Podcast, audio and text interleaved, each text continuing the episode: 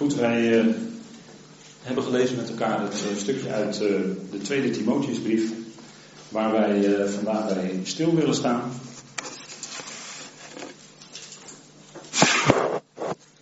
Feitelijk zijn dat de laatste woorden die wij kennen, althans die de apostel Paulus geschreven heeft. En ik denk dat het goed is om eerst Gods aangezicht te zoeken voordat wij met elkaar nadenken. Vader, dank u wel dat we hier bij elkaar mogen zijn om te zingen, u te danken. Vader, dank u wel dat u een groot God bent, dat u alles in uw hand heeft. Vader, dank u wel dat we u hebben mogen leren kennen. Vader, dank u wel voor die genade in ons leven. Dat u ons hart, ons oog, ons oor geopend heeft. Dank u wel, Vader, dat we dat alles van u mogen ontvangen. Dank u wel dat we, naarmate we langer op weg zijn, misschien als gelovigen, we dat steeds dieper beseffen. Vader, dat het alles van u komt. Dank u wel, Vader, dat we ook zo vanmorgen stil mogen staan bij een stukje uit uw woord. Geeft u wijsheid in het luisteren, in het spreken. En mag het zijn tot eer van u en tot opbouw van het lichaam van Christus. Vader, dank u wel voor die woorden die u wilt geven. We danken u daarvoor in de naam van uw geliefde Zoon, onze Heer Jezus Christus. Amen. Ja, een uh, brief die de apostel Paulus schreef aan zijn uh, geestelijk kind, zou je kunnen zeggen, geestelijke zoon, Timotheus, zo wordt hij genoemd bij, in de eerste en tweede brief. Timotheus was iemand die Paulus gevolgd was, een bijzondere. Daarom worden ook twee brieven aan hem geschreven, omdat hij eigenlijk degene was die, de, uh, die datgene wat Paulus mocht volbrengen, hij mocht dat voortzetten en daarom uh, is hij ook iemand die lang met Paulus heeft opgetrokken. En Timotheus, uh, dat is een, eigenlijk een hele mooie naam, want dat betekent waardevol voor, u mag ook zeggen door, en misschien zegt u wel liever dat, waardevol door God. Dat betekent zijn naam. En Paulus die schrijft dan persoonlijke woorden aan hem. Je zou dat ook wat vertrouwelijk kunnen noemen. Uh, misschien is het een gedeelte of een brief die u niet elke dag leest. Maar toch is het heel waardevol om daar eens naar te kijken. De tweede brief die hij schreef aan Timotheus, soms wordt het ook wel eens officieel genoemd het geestelijk testament van Paulus. Nou, dat weet ik niet of dat juist is, maar in ieder geval zijn het wel de afsluitende woorden en wijst hij nadrukkelijk op een aantal hele belangrijke dingen. En als we heel even de structuur, een structuur, vorm van structuur die u kunt, uh, zou kunnen terugvinden. En als u een andere heeft, allemaal prima. Maar uh, dan zien we de groet en bij aanvang en afsluiting. En dan zien we eigenlijk dat persoonlijke en vertrouwelijke, zowel in het begin van de brief als aan het eind. En het hele hart van de brief wordt gevormd door aanwijzingen in verband met het evangelie en aanwijzingen in verband met de afvalligheid. En dat is ook wat uh, de eerste brief van Timotheus, dat Paulus dat al noemt. En dan schrijft hij heel ernstig dat in latere tijden Sommigen, of misschien moet je lezen nogal wat, zullen afvallen van het geloof. En wat betekent dan afvallen? Dat betekent ze gaan ervan afstaan. Van het geloof. En geloof heeft natuurlijk te maken, geloof van de schrift. Geloof in de schrift. Geloof in de belofte die God gegeven heeft, die hij ook waar zal maken. En er zijn er heel wat die afstand nemen of vanaf staan van het geloof. De geest zegt uitdrukkelijk, zegt Paulus dan in 1 Timotheus 4 vers 1, dat dat zal gebeuren. En dat uitdrukkelijke, daar moet je dan op letten, want dat is ook wat, precies wat wij zien in deze tijd. Er is heel veel afstand nemen van het geloof. Het geloof, het ware geloof, ja dat klinkt dan weer zo vervelend hè, maar het geloof in de schriften. We zouden alleen de schriften geloven. De belofte van God. Want die geven kracht in je leven. Die geven vaste grond onder je voeten. En alles wat mensen beweren is uiteindelijk. Paulus heeft het soms wel eens over ijdel spreken of lege geluiden. Zo noemt hij dat dan wel eens. Uiteindelijk ontdek je dat. Uiteindelijk ga je ontdekken in je leven dat het enige waar je, je voeten op, met je voeten op kan staan, is Christus zelf. En hij is het vlees geworden woord. Dat is het enige wat stand houdt in deze tijd. Bij al het andere val je om. Geestelijk gezien. Dus mensen nemen afval van het geloof. Eh, er is afval van het geloof. En daarom schrijft Paulus in deze brief uitvoerig over die afvalligheid. En dan dringt die Timotheus ook aan om dat woord als heraut af te kondigen. En heraut is misschien wat oud woord wat u niet kent, maar het is gewoon, een heraut kwam vroeger in een stad of in een dorp en die kondigde gewoon af. Dat zijn de mededelingen, zo is het. Daar was geen discussie over mogelijk, heraut kondigde gewoon af. En dat is ook wat Paulus deed, dat is wat ook Timotheus zou doen. Hij zou gewoon dat woord doorgeven. Gewoon, onverbloemd, gewoon zoals het er staat. En niets anders dan dat. En dat is wat Paulus heel zwaar benadrukt, vooral in dat vierde hoofdstuk. In de aanloop naar deze aanwijzingen die we gelezen hebben. En dan in dit stukje, als we daar even wat meer op uh, uh, inzoomen, dan uh, zien we dat hij daar verschillende dingen noemt. allereerst in vers 9 om snel bij hem te komen. En dat had wel een reden, dat zullen we nog zien. Dan werd Paulus verlaten, zoals u weet, dat wordt ook in dit stukje naar voren gebracht. En tenslotte de aanwijzing om voor de winter te komen. Paulus zegt tegen Timotheus in het negende vers: Beijver je om snel naar mij toe te komen.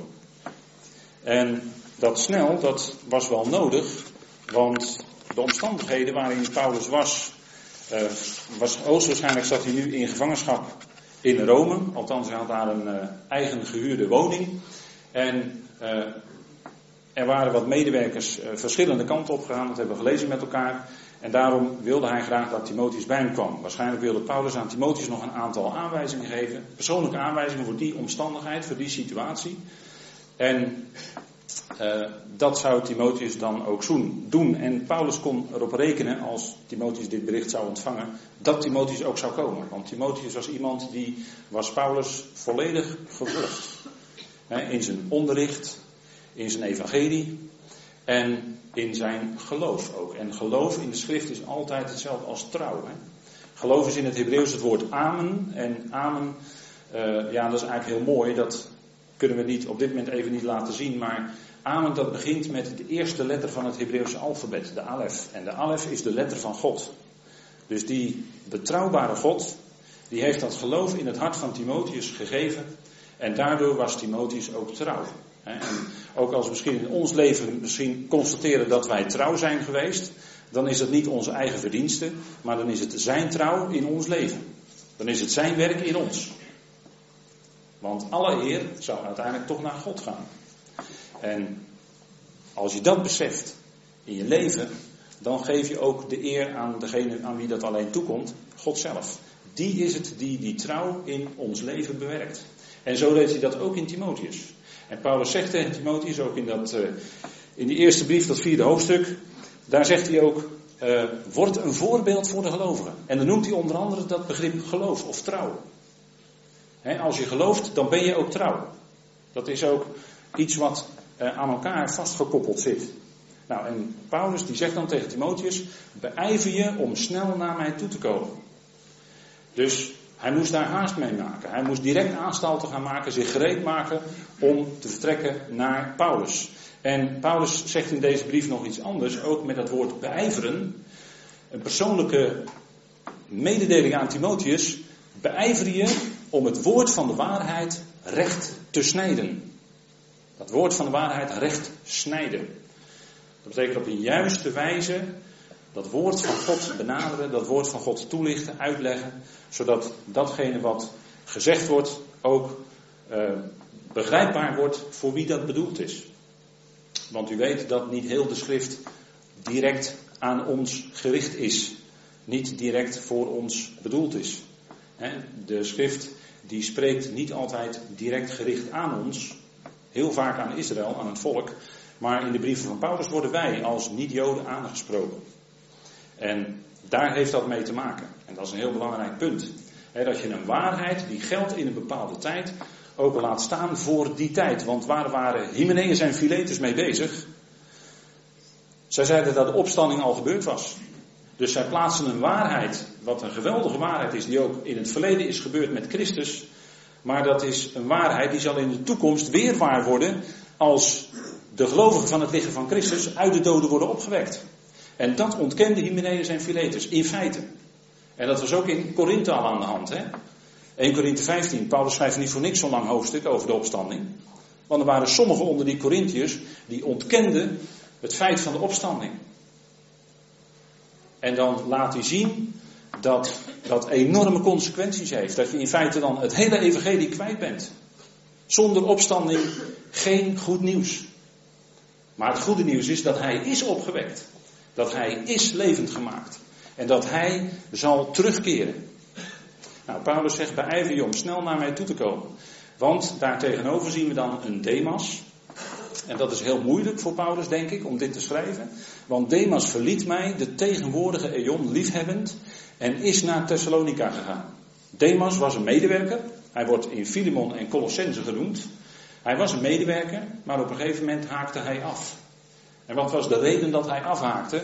De reden was dat hij de tegenwoordige Eon lief had gekregen. Daar staat het woord agape in het Grieks. En hij is naar Thessalonica gegaan. De tegenwoordige eon. Dat is het tijdperk waarin wij nu leven. Want God heeft een, een, een ongelooflijk plan van vijf eonen. En die worden in de schrift onderscheiden. En wij leven nu nog steeds in die eon waarin Demas dus ook leefde. 2000 jaar geleden. Dat is de tegenwoordige boze eon. Dat is de eon die dus een boos karakter heeft. Dat is de eon waarin mensen weerspannig zijn en uh, beïnvloed worden door de geest die nu werkzaam is in de zone van de weerspannigheid. Dat staat in Efeze. En veel mensen worden door die geest beïnvloed. Dat zijn ze zich niet bewust. Maar dat is wel zo. En die geest die wordt gestuurd door de tegenstander, zou je kunnen zeggen. En als we het grote plaatje in ogenschouw nemen, dat grote plan van vijf eonen, dan weten wij dat God daarin ten diepste alles in zijn hand heeft. En dat is een heel moeilijk punt voor ons, want de wereld zoals die nu is, daar zouden wij misschien graag veel dingen in veranderd willen hebben of willen veranderd zien, maar de wereld zoals die nu is, is precies die wereld die er ook nu moet zijn. Vanuit God gezien, hè? Dat is de hoogste overweging. En de tegenstander kan nooit meer doen dan dat God hem toestaat om te doen. Nooit meer dan dat. Vader heeft volledig alles in zijn hand. En dat geeft in ons leven, als het goed is, dat hoop ik, een geweldige rust en zekerheid en ontspanning.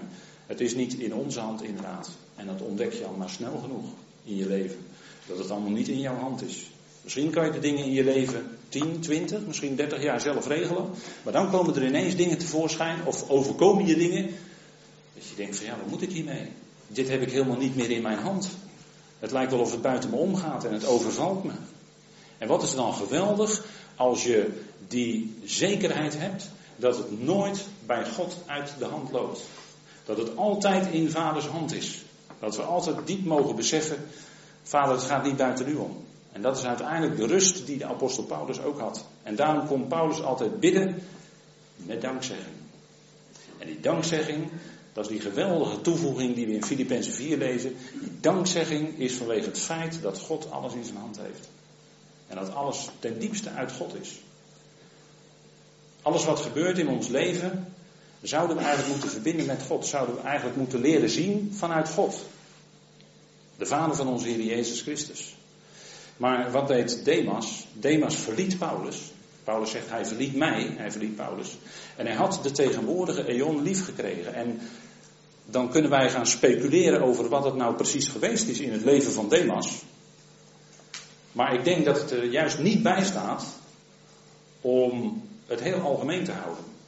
Want alles wat wij misschien uh, prachtig vinden in deze tijd en uh, de denken misschien wel, ja, ik heb het eigenlijk zo gek nog niet. Mijn leven gaat uh, ja, tot nu toe best wel leuk en ik vind het ook leuk. En ik heb af en toe, af en toe kan ik leuke dingen doen of ik kan heel vaak leuke dingen doen. of ik heb succes in het leven. En dan noem ik maar even iets. Nou, succes, dat kan ook iets zijn dat op een gegeven moment zo belangrijk voor je wordt. Je wilt maar zo graag succes hebben. In welke richting u dan ook maar wil denken. Maar je wil zo graag succes hebben. En je gaat je dan zo ernaar uitstrekken dat het in jouw leven, in uw en mijn leven belangrijker kan worden dan God. En alles wat belangrijker wordt dan God in ons leven, ja, dat heeft iets te maken waarschijnlijk met die tegenwoordige ionen. Alles wat uit die ionen op ons afkomt. En, en omdat in het leven van Demas, hè, Demas is waarschijnlijk afgeleid van uh, demos, hè, volk. Daar kennen we ons woord democratie van. Maar daar, misschien goed om het daar niet over te hebben. Maar uh, Demas, die verliet Paulus. En dat was misschien wel omdat hij populair wilde zijn. Omdat hij uh, keek naar de ogen van mensen. dat, kan, dat kan op een gegeven moment je leven zo gaan bepalen, kijken naar de ogen van mensen. Dat je bijna niet meer links of rechts op durft te gaan. Maar hij is naar Thessalonica gegaan. Hij heeft Paulus verlaten. Het kan ook een andere geestelijke reden hebben. Namelijk dat hij de boodschap van Paulus is gaan verlaten. En dat hij een andere boodschap is aangenomen. Dat zou ook kunnen. Dat is ook een mogelijkheid. Dat komt ook uit deze eon. Er zijn allerlei filosofieën, allerlei denkrichtingen, allerlei geloofsrichtingen. En je kan zomaar onder beslag komen van één bepaalde geloofsrichting en, en, en je daar helemaal in opgaan. En ongemerkt verlaat je dan Paulus. Dat zou ook kunnen, dat het bij Demas aan de hand was. Maar we weten het niet. Er staat alleen, hij is naar Thessalonica gegaan. In ieder geval is hij ook lijfelijk is zichtbaar geworden wat al eerder in zijn hart was, namelijk hij verliet Paulus. En dan uh, schrijft Paulus nog verder over een aantal mensen. Over uh, Crescens, dat betekent uh, groeiend. En die is naar Galatië gegaan. En ja, daar staat verder ook geen mededeling bij waarom dat was. Maar Galatië, daar woonden de Galaten, dat ligt nogal voor de hand hè. Maar daar schreef Paulus een brief aan. Een hele ernstige en indringende brief, ook een hele felle brief. Want daar gaat het om het verschil tussen wet en genade. En Paulus is zo fel in die brief, omdat het dan gaat om de kern van het evangelie wat hij bracht. Dat is namelijk het evangelie van genade. En genade wil zeggen dat is een boodschap die niet is naar de mens. Genade wil zeggen niet jij, u of ik kan het doen, nee, hij doet het. Dat is genade. Het is volbracht. We kunnen niets aan toevoegen. Hoe religieus ijverig we misschien ook willen zijn, of wat we misschien ook allemaal wilden, willen doen voor de Heer. Maar al die ijver heeft geen enkele waarde als we niet beseffen dat het genade is. Dat Hij het in ons geeft. En dat het dus niet om onze inspanningen gaat, maar het gaat om Zijn kracht in ons. En zo lees je Paulus ook voortdurend. Hè? Hij had meer gearbeid dan ze allen. En was hij niet trots op. Maar daarin eerde hij God door te zeggen dat het is niet ik, maar zijn genade. 1 Korinthe 15, alsjeblieft. Het is niet ik, maar zijn genade. Daarom kon hij zich meer inspannen. Genade betekent niet dat je lui achterover gaat zitten in een stoel en niks meer doet. Maar kijk eens naar het leven van Paulus als voorbeeld voor ons. Volg mijn voorbeeld na, zegt hij, zoals hij Christus navolgt. Een leven vol inspanning. Een leven vol dienst aan de Heer. Hij brandt dan twee kanten op. Dat was die genade in het leven van Paulus. En um, in die provincie Galatië werd die genade ter discussie gesteld. Zou het soms kunnen zijn dat er ook wat werken aan toegevoegd kunnen worden? Nee, zegt Paulus in de gelaten brief. Nee. Het is geloof of werken. Het is genade of werken. Voeg je de werken aan toe, dan is de genade geen genade meer. En ik citeer nu uit de Romeinenbrief. En Titus, die ging als wilde duif, als we moeten even door, want anders dan gaat de tijd eh, snel voorbij. Hè? Maar Titus die fladderde als wilde duif naar Dalmatië. En waarom hij daar precies moest zijn, we weten het niet. Titus was wel iemand die ook een brief kreeg met aanwijzingen. En daaruit blijkt dat Titus mogelijk iemand was die uh, wat terughoudend kon zijn, die wat tact had en die goed met uh, verschillen kon omgaan. En uh, daarom misschien in, daar in Dalmatië het nodige te doen kreeg. Want overal waar Paulus' evangelie wordt gebracht, dan krijg je op een gegeven moment ook onrust. En dan zegt hij Lucas. En Lucas, dat, die naam, dat is waarschijnlijk afgeleid van licht. En dat heeft iets met het Latijn te maken, misschien. Daar zou je het van kunnen afleiden. Lucas alleen is bij mij. En Lucas was de arts. En dat is een hele bijzonder iets dat de Heer gaf in het leven van de apostel, die nu al wat ouder was geworden. En u weet, ouderdom komt hier en daar met gebreken. Dat er een arts bij hem is die hem kon bijstaan op het moment dat er lichamelijke zwakheid optrad. En dat is een wijsheid die God in dat is een wijsheid die God op dat moment gaf hè, in het leven van de apostel. En dan zegt hij, Lucas alleen, let op dat alleen. Hè. Lucas was op dat moment dus de enige die nog bij Paulus was. En dat is ook een, een, een, een betekening van het feit dat er velen, velen in zijn dagen hem hadden verlaten, geestelijk gezien dan. En daarom was het ook letterlijk zo dat er heel weinig mensen die het evangelie volgden, ook bij hem waren. En dat is aan de ene kant natuurlijk een verdriet geweest voor de apostel. En aan de andere kant uh, lees je in dit stukje eigenlijk ook door alles heen eigenlijk die, die, die, overwinnings, uh, die overwinningsklank van Gods liefde. En dan zegt hij, haal Marcus op en breng je met hem mee, want hij is mij goed bruikbaar voor de dienst. En, en Marcus, ja, daar kunnen we niet te diep op ingaan, maar dat is ook een toonbeeld eigenlijk van genade. Marcus was in eerste instantie iemand die wel met Paulus en Barnabas meeging. Maar op een gegeven moment ging hij ook bij ze weg. Dat staat in Handelingen 13. En uh, later wilde Barnabas uh, Marcus weer meenemen, maar dat vond Paulus toch niet goed. Er ontstond meningsverschil daarover. geen verbittering, dat staat er niet. Staat wel in uw vertaling, maar dat staat er niet. Geen verbittering, maar het werd scherp tussen Paulus en Barnabas. Het werd scherp. Je zou kunnen zeggen, het ging vonken. De vonken vlogen er vanaf. En toen besloot Barnabas met Johannes Marcus, want zo heet hij voluit, mee te gaan. En uh, later zien we dus dat uh, Marcus wel degelijk uh, in de dienst is gekomen die Paulus mocht uitvoeren in de dienst van het evangelie. En dat Paulus nu van hem zegt, hij is goed bruikbaar, hij is nuttig voor de dienst. Dat is de werking van Gods genade in het leven van Marcus. En zo zien we dat het nooit zo is bij God dat als iemand misschien tijdelijk besluit, niet langer, dan is er altijd weer herstel mogelijk. Want dat is genade. Genade is nooit uh, definitief uitschrijven uit. Maar genade is altijd die ruimte, die liefde van God, dat mensen welkom zijn.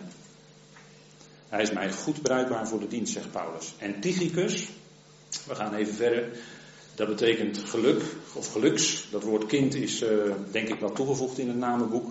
Want het staat er niet letterlijk. Maar Tychicus, hè, dat heeft te maken met geluk.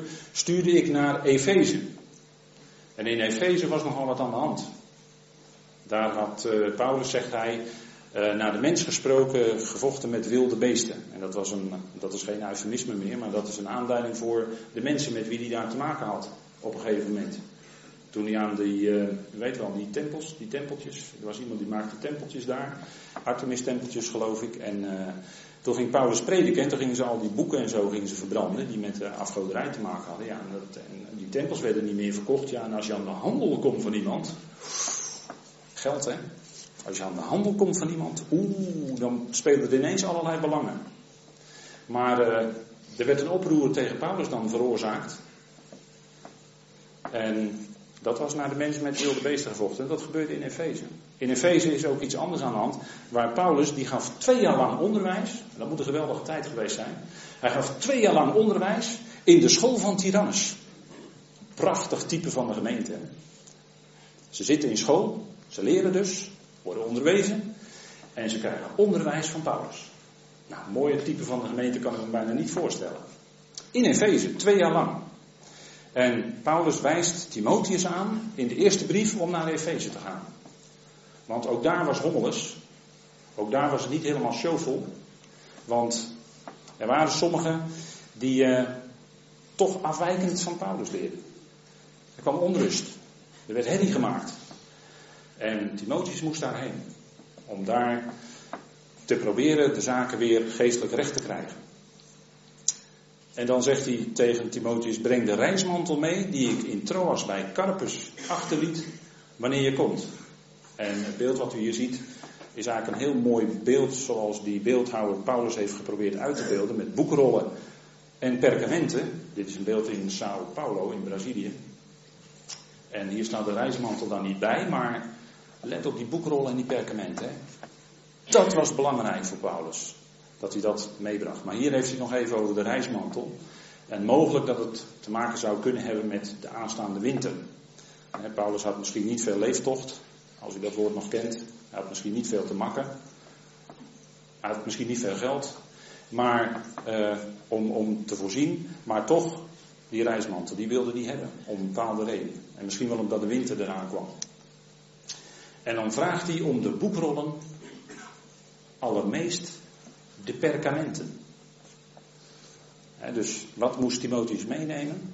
De boekrollen en allermeest de perkamenten. En in die tijd werd op perkament de meest kostbare dingen geschreven, de meest belangrijke dingen. Het een sloot het ander niet uit. Timotheus moest alles meenemen, want dat zegt het woord allermeest. Dat sluit niet uit, maar dat sluit juist in. Maar die boekrollen en die perkamenten, die moest hij meenemen, want die waren voor de apostel belangrijk. En kijk eens waar Paulus hard naar uitging toen hij daar in gevangenschap zat. Wat wilde hij hebben? De schrift. Natuurlijk, de schrift kon niet anders. De schrift. Dat wat zijn hart zo versterkt. Dat wat hem zo bepaalde bij zijn Heer. En wie hij is. Zo bepaalde bij God, de schrift. Dat zou in ons leven als gelovigen ook het belangrijkste moeten zijn. En eh, je hoort wel eens van die verhalen als, als mensen dan tot geloof komen. En dat gebeurt dan wel eens, uh, gebeurde vroeger dan in, in andere landen. Hè. Dat waren dan de zendingsvelden. Tegenwoordig is Nederland ook een zendingsveld. Denk je wel eens.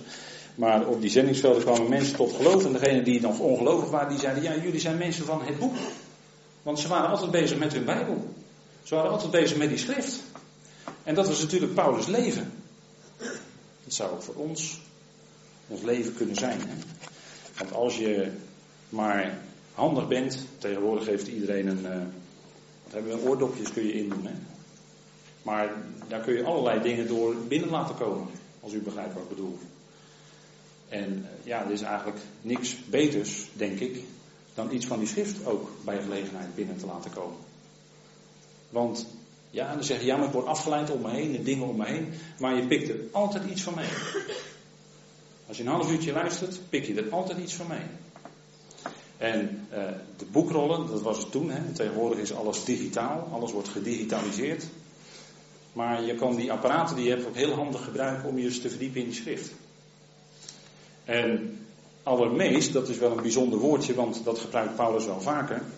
Als hij wijst bijvoorbeeld in de eerste Timotheusbrief op de levende God. De levende God. En wat is hij? Hij is redder. En dat is wat, uh, wat veel mensen hebben daar een verkeerd beeld bij. Hè? Als mensen nadenken over God, of het hebben over God, dan is het altijd een God die ze veroordeelt. Of heel vaak, niet altijd, heel vaak denken ze dat God iemand is die hen veroordeelt. Maar wat is de boodschap die Paulus bracht? Dat God redder is. God is redder van alle mensen. En dan zegt hij, allermeest van de gelovigen. Maar het een sluit het ander niet uit. Kijk, die, die, uh, die cirkel, hè, je, je zou kunnen zeggen dat groene stukje, dat zijn de gemeenteleden van vandaag. En het blauwe stuk, die onderkant, dat zijn al die andere mensen. Maar allemaal vallen ze binnen die reddende cirkel van God, zou je kunnen zeggen. God trekt een cirkel en die trekt hem zo ruim dat hij om alle mensen heen ligt. En alle mensen zitten dus eigenlijk vanaf hun geboorte al in die cirkel van God. Niemand valt daar buiten. Het is voor alle mensen, niet voor alle mensen, ik vergis me. Er staat, het is, hij is de redder van alle mensen. Dat staat er. Allermeest van de gelovigen. En dat is natuurlijk een geweldige boodschap. Wij in ons leven mogen dat nu al ervaren. Dat Hij redder is. Dat Hij ons redt. Het wil niet zeggen dat Hij ons verlost van moeilijke omstandigheden. Maar dat Hij in die omstandigheden waarin we zijn. Misschien druk, verdrukking, benauwdheid, om welke reden dan ook. Omstandigheden, ziekte, pijn, verdriet. Moeilijkheden in de familie. Moeilijkheden om je heen, bij je vrienden. Bij mensen die je misschien al tientallen jaren kent. Kan om allerlei redenen zijn, maar in die situatie is hij redder.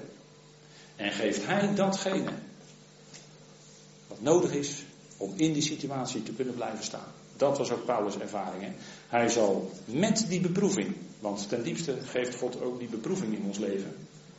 Hij geeft met die beproeving ook datgene wat nodig is om eronder te kunnen blijven staan. Dan staat er iets van uitstijging of uitstap. Maar dat wil niet zeggen dat je uit die omstandigheden stapt. Maar het wil zeggen dat je in die omstandigheden van God de kracht krijgt om eronder te kunnen blijven staan. En zo is God redder vandaag voor u en voor mij. Dat is een geweldige boodschap. Maar het een sluit het ander niet uit. Hij is de redder van alle mensen. En dat zou Timotheus ook van de daken roepen. En datzelfde woord, hè, dat Griekse malista, dat komt ook voor in uh, Galaten 6, vers 10, wat eronder staat. Werken wij het goede voor allen, dus we zijn uit op het goede voor allen, allermeest of in zonderheid voor de gezinsleden van het geloof. Nogmaals, het een sluit het ander niet uit. En, en dat is wat het geweldige woord zegt. Hè. Nou, we gaan gauw verder naar heel iemand anders, Alexander de Koperslager. Die betoonde mij veel kwaad, zegt Paulus. Hè. Het woord kwaad staat hier ook in het meervoud. En de Heer zal hem naar zijn werken teruggeven.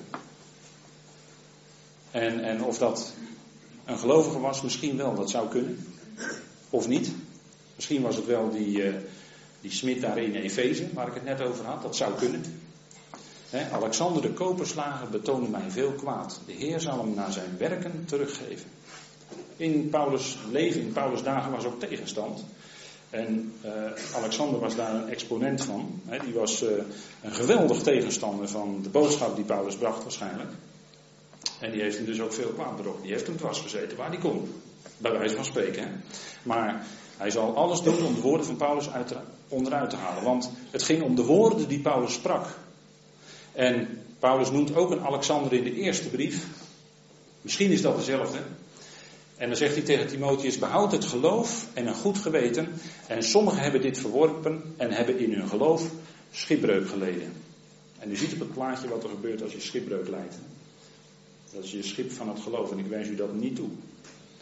Ik wens u heel erg toe dat u in dat geloof standvastig kunt zijn. Dat God dat geeft in uw leven. Dat geen schipbreuk leidt en dat het naar onderen zakt. Hè, onderzakt in de zee van en dan zegt hij, tot hen behoren Hymenaeus en Alexander, die ik aan de tegenstander, de Satan, heb overgegeven, opdat zij zouden leren niet te lasteren. u ziet op dit plaatje de uitwerking van een torpedo. En u ziet wat een torpedo doet hè, bij een boot. Nou, lasteren, dat zou je kunnen vergelijken met een torpedo afschieten. Als er gelasterd is, dan is dat dat mensen uitspraken doen om anderen, en in dit geval Paulus, te beschadigen. He, lasterwoorden die werken als pijlen, he, staat ergens in spreuken.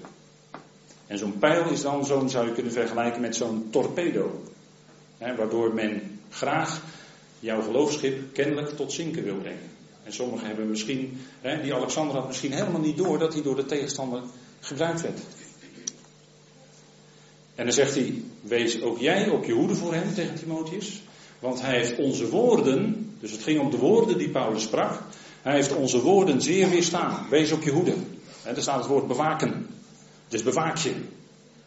En bewaken dat doe je door je te wapenen met die geestelijke wapenrusting die God geeft. Te wapenen tegen die woorden. Te wapenen tegen dat wat aanvalt, die torpedo's. Wees op je hoede. En bij mijn eerste verdediging, zegt Paulus, stond niemand mij bij, maar allen verlieten mij. Laat het hun niet aangerekend worden. En dat is wat Paulus overkwam. Eerst zegt hij al in deze brief: Allen in Azië hebben mij verlaten. Demas verliet hem uit liefde voor de tegenwoordige eon.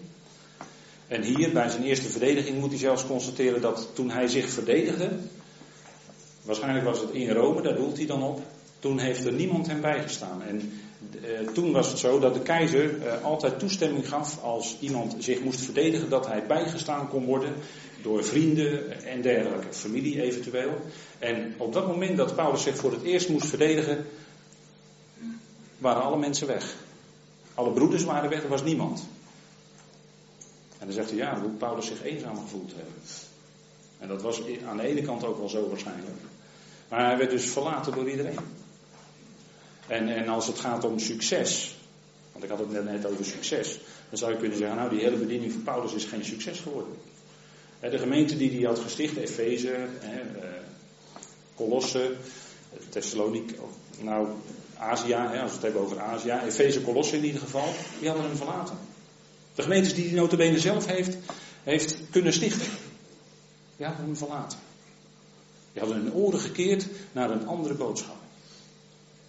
En Demas verliet hem en uiteindelijk alle broeders. En wat moet Paulus zich dan eenzaam gevoeld hebben? En uh, dat is uh, wat ook merkwaardig genoeg, hè, want het is een evangelie wat, wat iedereen betreft. God is de redder van alle mensen. God is onze redder. En het is heel merkwaardig dat Paulus dan toch op zo'n moment alleen komt te staan. Maar dan komt daar toch doorheen, hè, door, door dat enorme moeilijke wat hij moest doormaken, is eigenlijk die, uh, die overwinnende, dat overwinnende klinkt hierin door. Hè. Maar de Heer stond naast mij. Kijk, hij was niet alleen. Hij was misschien qua mensen wel eenzaam. En misschien kun je ook binnen een groep mensen, een gemeente, kun je je misschien ook als individuele gelovige eenzaam voelen. Dat kan. Dat je toch het gevoel hebt, hoewel je tussen alles en iedereen in zit, dat je je toch eenzaam en verlaten voelt. Dat kan. Dan ben je eenzaam, maar niet alleen. En, en dat is wat hier als, als vreugde bij Paulus doorklinkt. Hè? De Heer stond naast mij en gaf mij kracht. Dat is geweldig, hè? De Heer was nabij. Dat zegt hij ook in Filippenzen. De Heer is nabij. En dat zegt hij juist in Filippi, waar ook tegenstanders waren.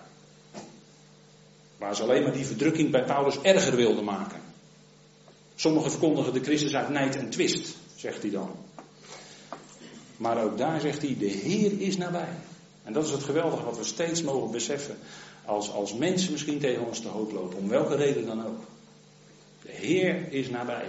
En Hij geeft mij kracht. En dat is ook wat, wat hij tegen Timotheus zegt, hè, al eerder in deze brief. Timotheus, denk er goed om.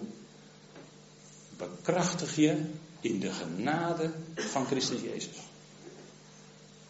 Laat je leven daardoor bekrachtigen.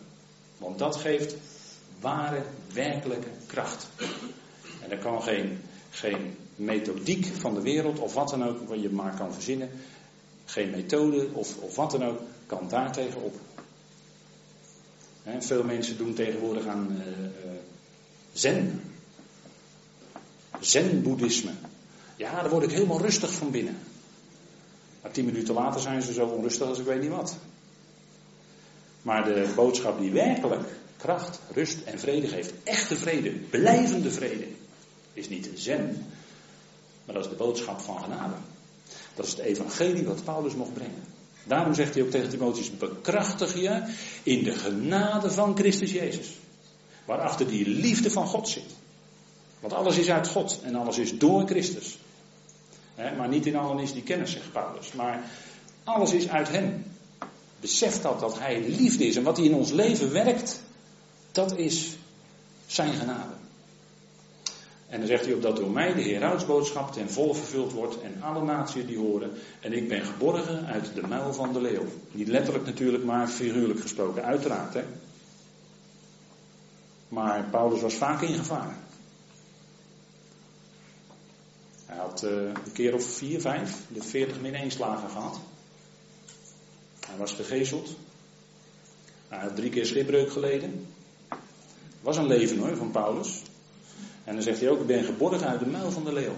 Daar waar grote tegenstand was, waar de tegenstander natuurlijk achter zat,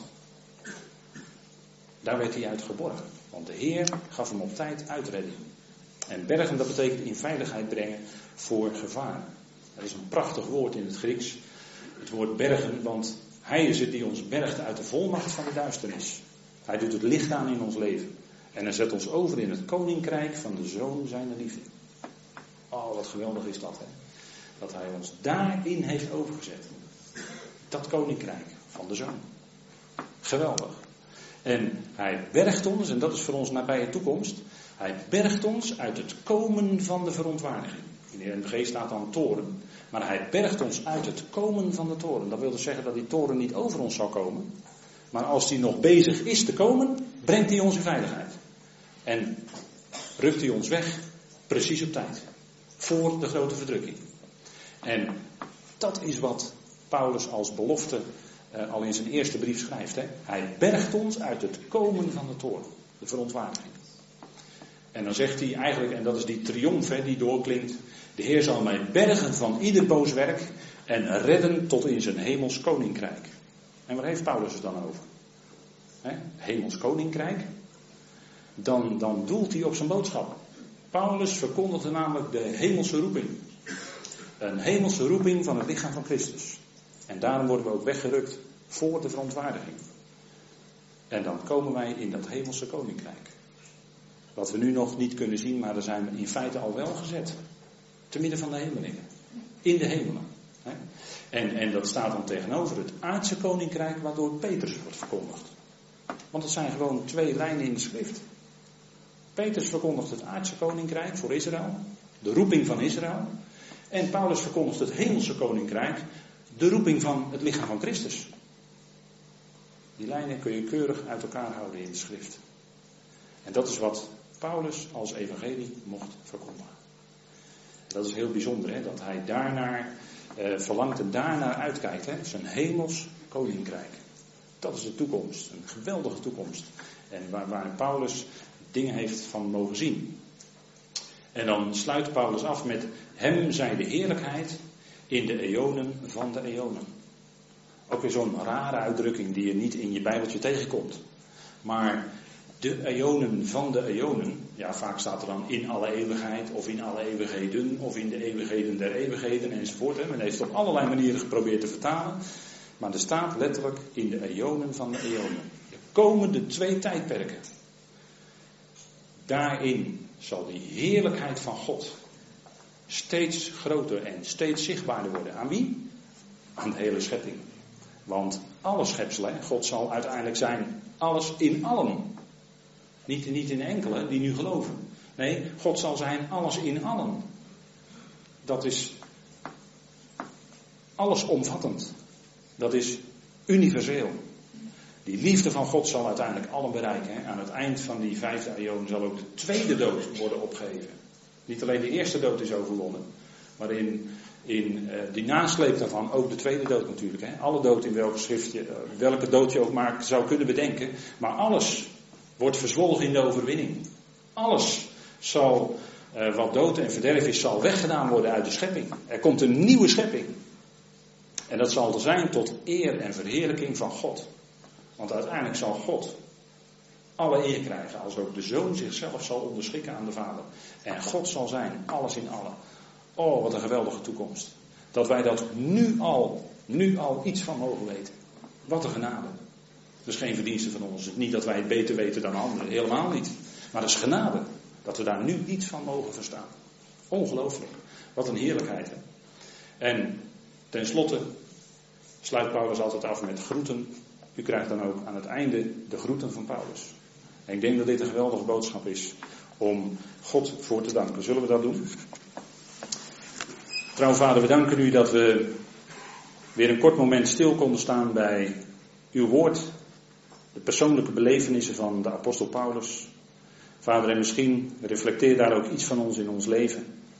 Vader, maar mogen we navolgers zijn van de apostel.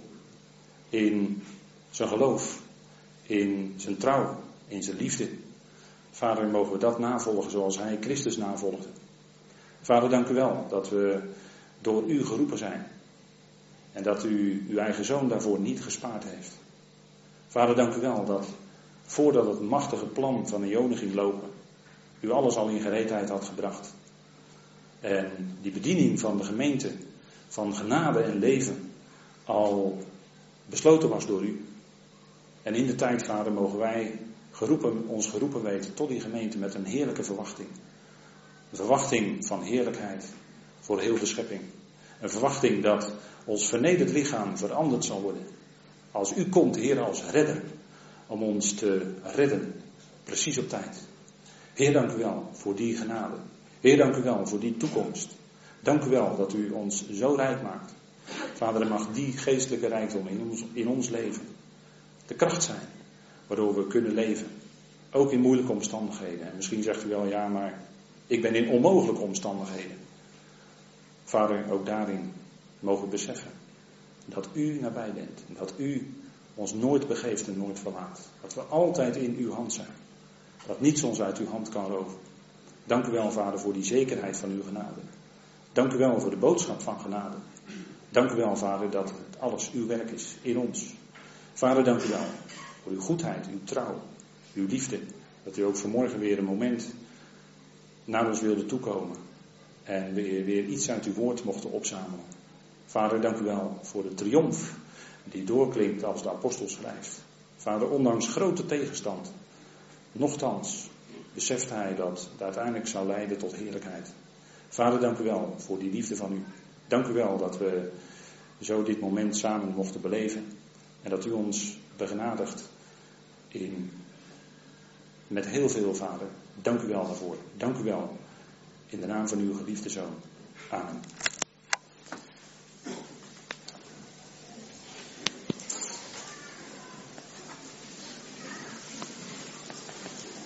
Goed, ik stel uh, voor dat wij.